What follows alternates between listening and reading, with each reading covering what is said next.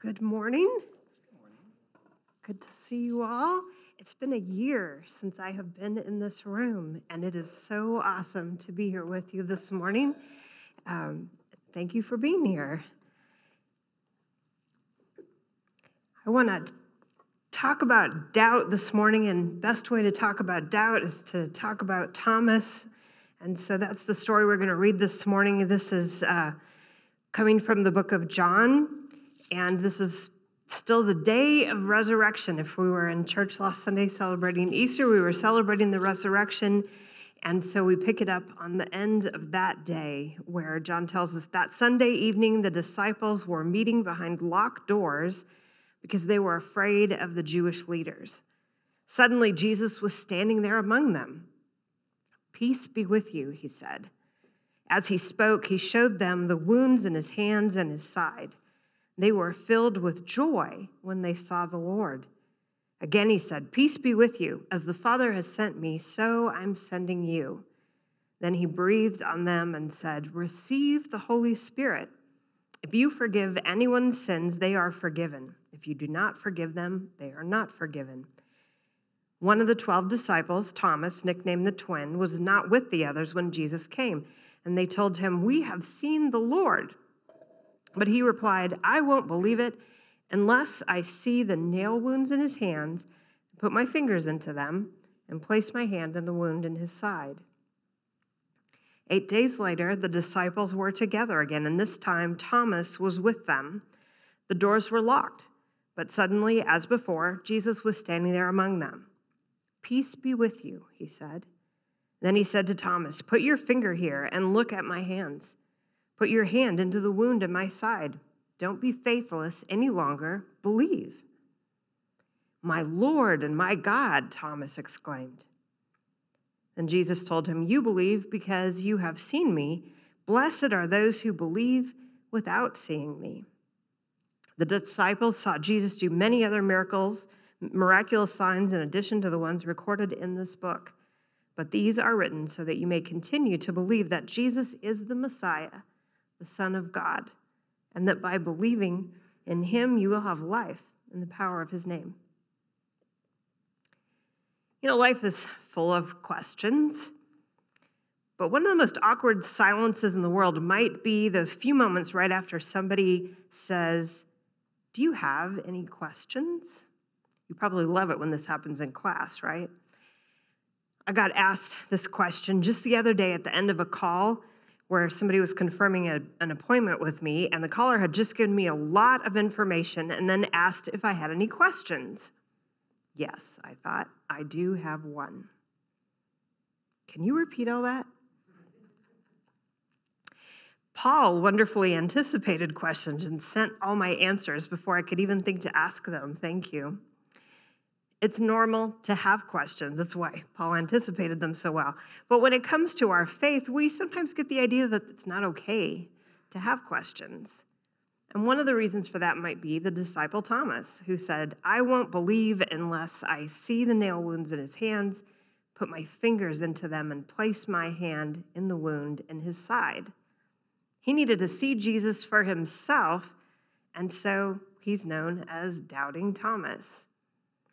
And I think Thomas gets a bad rap, which is not to say that he does rap. I don't know that. We can't imagine Thomas might have this conversation with Jesus where Thomas says, um, I mean, really, Peter denied knowing you three times, but we don't call him denying Peter. And Mark, he was so scared that the soldiers came to arrest you and he ran off without his clothes, but we don't call him naked Mark. So, why do I have to be stuck with doubting Thomas? We bag on Thomas because he refused to believe that Jesus was alive just because the other disciples said he was. But once Thomas did see Jesus, he makes a great profession of faith my Lord and my God. This is actually one of the most profound statements of faith that we find in the Gospels. And professing that Jesus is our Lord and Savior is what we do even today as we are uh, making our professions of faith when we are baptized, when we are confirmed, received into membership, and ordained, and many other times. The reality is that Thomas is not the only one who didn't believe that Jesus was alive without seeing for himself. Mary Magdalene told the disciples, I have seen the Lord. But they didn't jump to celebrating. They're hiding behind locked doors, and where we started reading, because they didn't believe until they saw Jesus for themselves. My husband wanted me to tell you that that's because she was a woman. We'll just leave that right there. One of the things we learned from this scene with Thomas is that we can have doubts and questions, and that seeking to resolve them grows and strengthens our faith and helps us to know the inexpressible joy of experiencing God. But too often we're afraid of those doubts. And we're afraid to hear other people's doubts. We kind of shut them down before we even let them get them out. Because we want our faith to be perfectly solid all the time. We want to be able to stand on solid ground. But we need to trust that God is not chased away by our questions and doubts. God's not going anywhere. And faith that never wavers or questions is faith that doesn't grow. This happens in different ways. We call it by all kinds of different names. We call it trials, testing. We sang about some of it and what um, Brett sang for us just a bit ago. Discernment is another word we use. Doubt, of course, discouragement, disillusionment, wanting to give up. The Bible is full of stories going through these situations, going through challenges. We sometimes get the idea that once we accept Jesus, that's once and done Everything will be beautiful. And that's just not how life works. Jesus told us in this life, you will have trouble. And boy, was he right. We have trouble. And Paul tells us in Romans 5 that we will have problems. And these actually are what help us develop endurance and character and hope. And in the midst of these struggles, our temptation might be to just give up. Give up on faith, give up on whatever is we're struggling with. And I'll confess, I have wanted to give up more than once. I can remember specifically a time that I had a lot going on. And I was complaining one day at church about it. Now, I know nobody ever complains at church, but I was doing it. And uh, tongue in cheek there, I had recently had a promotion at work, which was good, but it meant that I was traveling, which takes a lot more time. And I'd also just been put in charge of a new big program at church which also takes a lot more time. And I was trying to be a good mom and a good wife at the same time. And so I said to our pastor, This is just too hard. And he said something that I didn't want to hear, but it has stuck with me all these years. I'm not sure he'd like that this is the one thing I remember from him, but he said, God never said it would be easy. But I wanted it to be easier. Don't we all? And a few years later, I decided I was done with church. I was only seeing the hypocrisy and judgment and none of the grace and faithfulness. Not that it wasn't there, I just wasn't seeing it. And my husband and I had read in the Bible in the book of Acts about the early church and decided, well, that's what we should do. In Acts, people gathered in homes and ate together and talked about the scriptures and Jesus. We thought that sounded like a good plan. Now, they also gathered in synagogues, but we were ignoring that part. Both are okay, but we decided the institutional church was not for us, and so we started a home church. And that went pretty well for a few years. And we did need the healing that came from that time, honestly. But we were in a holy huddle during that time, and eventually we missed the larger community and found our way back to church, as you might have guessed, since I am now standing before you as the pastor of a church. In seminary, I learned about James Fowler's theories of spiritual development, and I really like them. Not everyone agrees with them, but I really resonated with what he talks about in his stage called an individuative reflective stage because it's a time of questioning and discerning. And if we grew up in church, that stage might happen to us as a young adult, but uh, as we begin to question our parents' faith and find our own faith. But really, it can happen at any age, not, not age dependent. And if my own life is any indication, it happens more than once. Anytime we encounter new situations, new challenges, new struggles, we change, we grow. And I think we don't talk about this enough. And so sometimes we think, oh, I've lost my faith, that's it, it's the end, it's over. But it's not. It's okay to have doubts, it's normal to have doubts.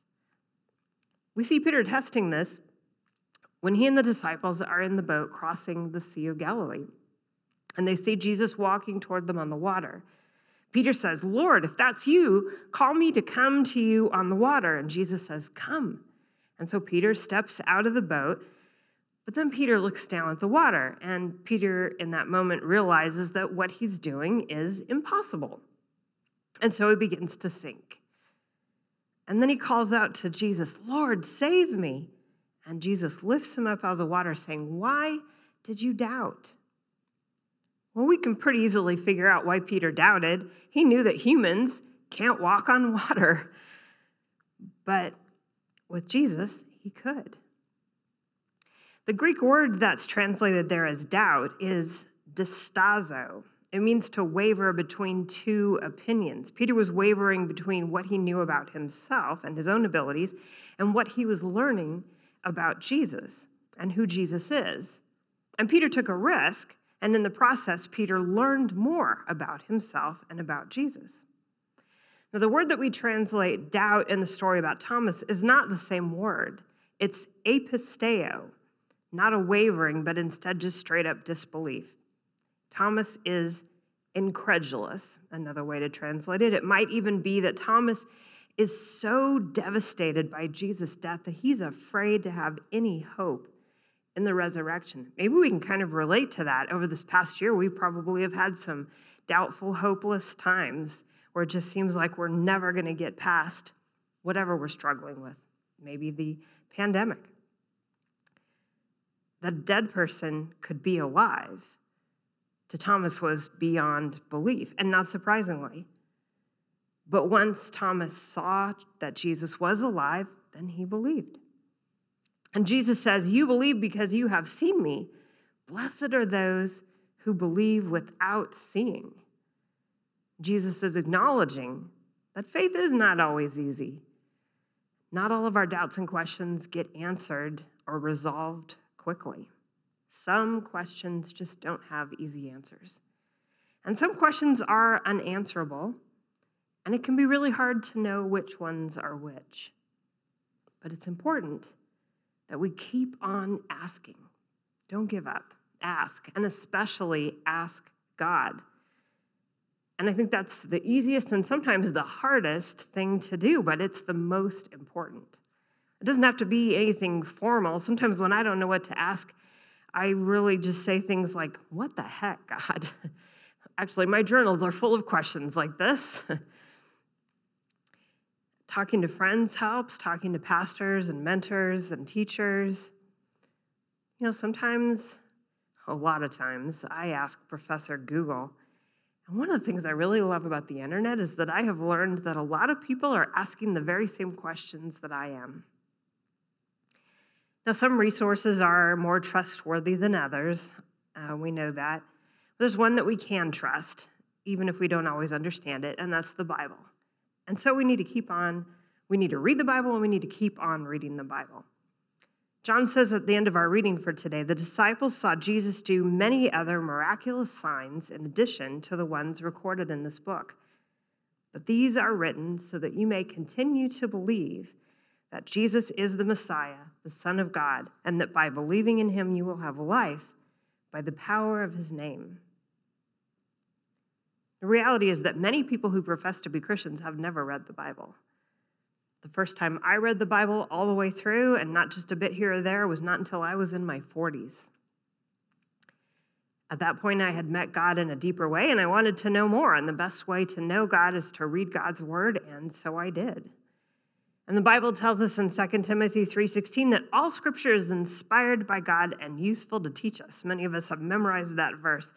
And I really believe that is true, but it sure can be challenging sometimes to figure out why some of it is there. I can remember one of the first times that I was reading Exodus. It has several chapters of detailed descriptions about the specifications for building the tabernacle, and then multiple chapters of equally detailed descriptions of the tabernacle being built.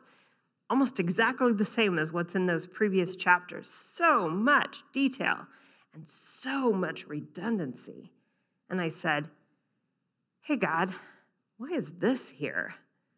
And God said, Nothing. God said, Absolutely nothing. But about a week later, I was driving to work, listening to a sermon on the radio, and it was rush hour, so the traffic was thick. But this was Los Angeles, so I was used to that. But then the traffic came to a complete stop, and it stayed stopped. There was an accident. They were shutting down the freeway. Again, not terribly unusual for Los Angeles, but still, hopefully, it doesn't happen too often. And I knew that there was nothing I could do about it, no way to get out of it. I just had to sit there. And so I just kept on listening to the radio. Only now it was a program that I didn't usually get to hear because normally I was already at work.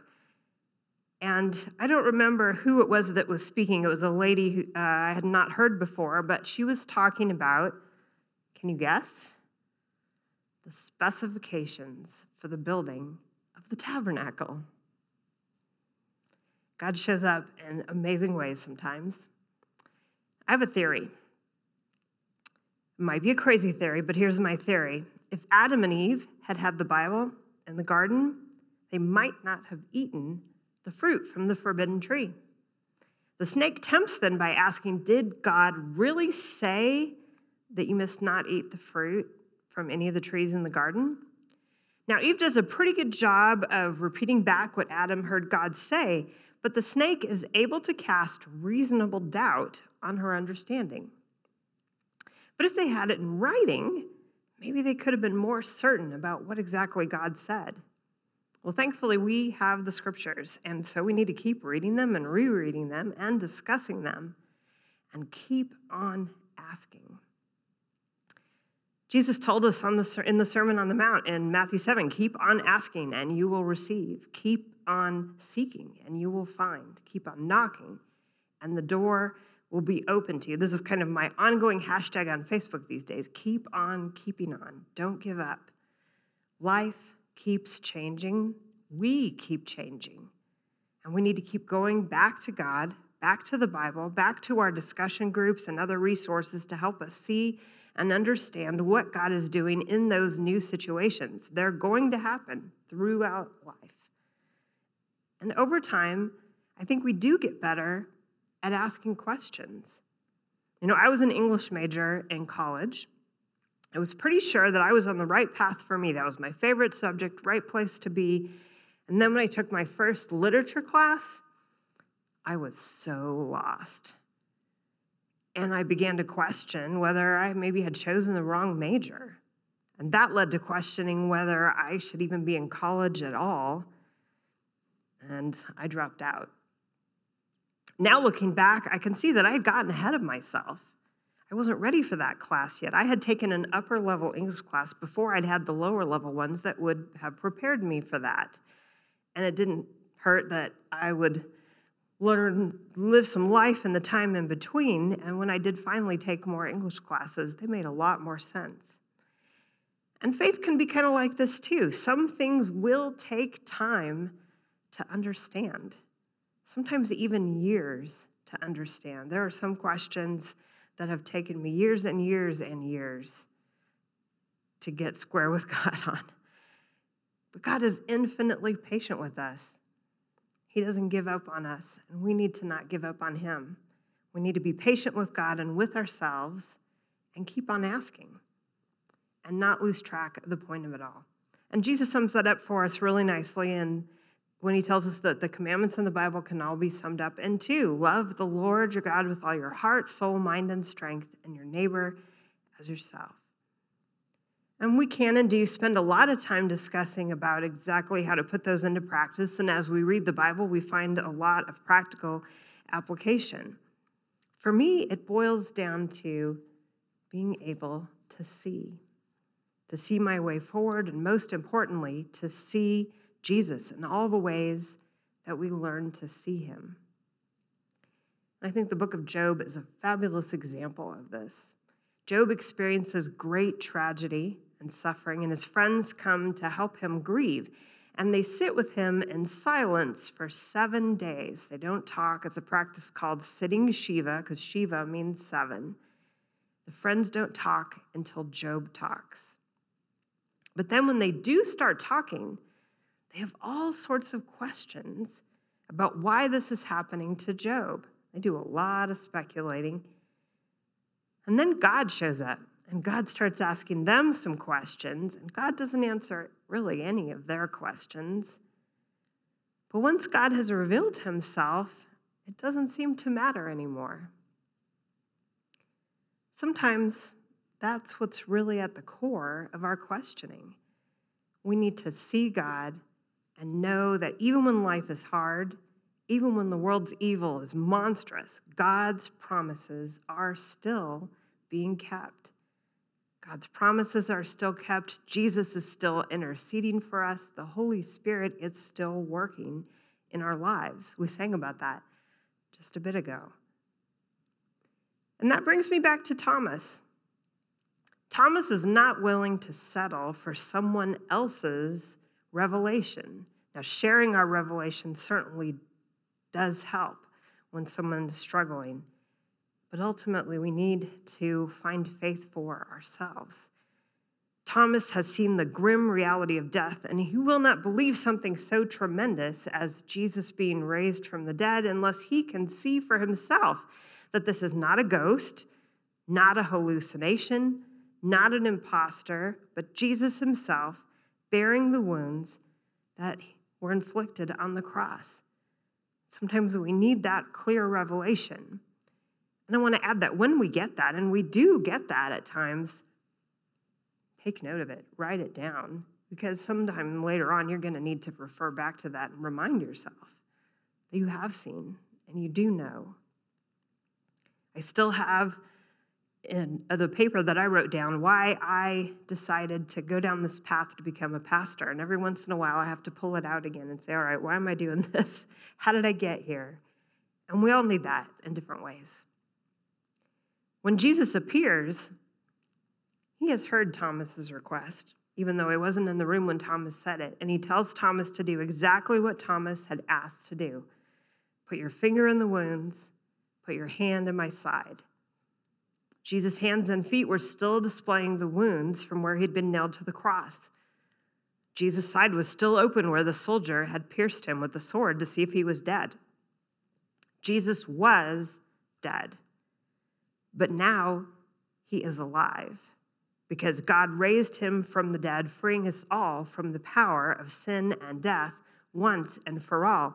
And you know, I don't know how many times I say that in sermons, in classes, and teaching, but it still feels wonderful to say it out loud to you. Jesus is alive.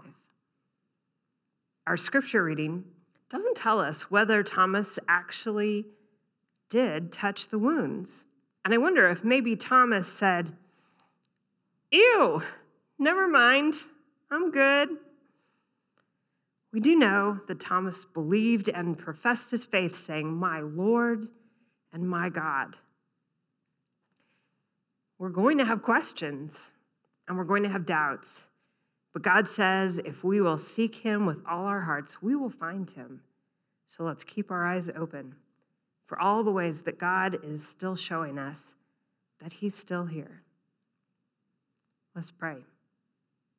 Loving God, for some of us, Believing is easy today, but for some of us, we're tired and weak and worn, and believing is hard, and we need to see you. Thank you, God, for your patience with us. Help us to be patient with ourselves and one another. Help us to see you, to see Jesus. Thank you. In Jesus' name we pray. Amen.